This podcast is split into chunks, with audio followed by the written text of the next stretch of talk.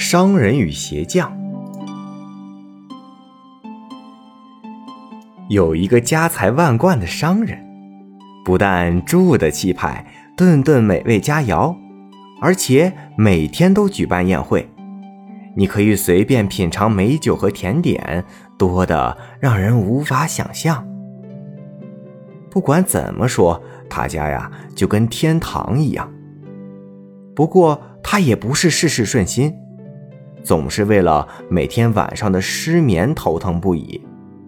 或许是畏惧末日的审判，或许是担忧哪天就要倾家荡产。他晚上睡觉的时候总是容易惊醒，甚至是挨到清晨时才能小睡一会儿。另外啊，他还有一个爱唱的邻居，让他非常的苦恼。那个邻居呢，就住在他窗户对面的茅草屋里，是个快乐的穷鞋匠。他酷爱唱歌，从早唱到晚，吵得这个富商啊没睡过一个好觉。商人苦苦思索着如何解决这个麻烦，既没权命令他，请求他又不管用。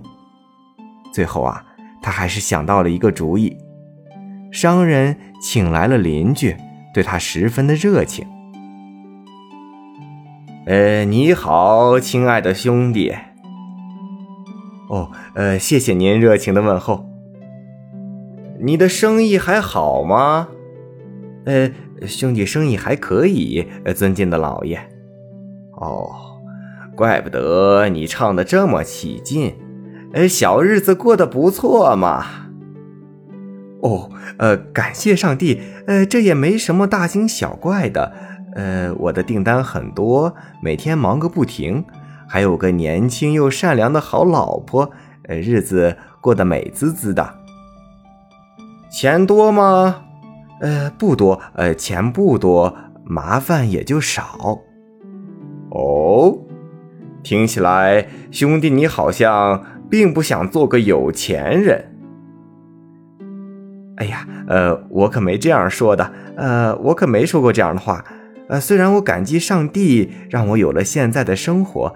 呃，但您也清楚，现实就是这样，人总不会嫌自己赚的钱多。啊，老爷不也是这样吗？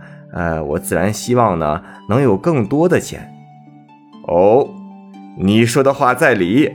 哎呀，兄弟，虽然富人呢也有富人的烦恼，但总比穷人要好。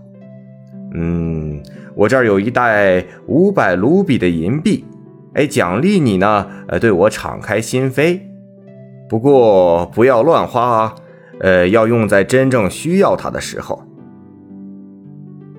鞋匠把钱揣在怀里，飞奔着回了家。当天晚上，他就把钱藏在了地窖里。谁想到他自己也失去了快乐，他变得疑神疑鬼，寝食难安。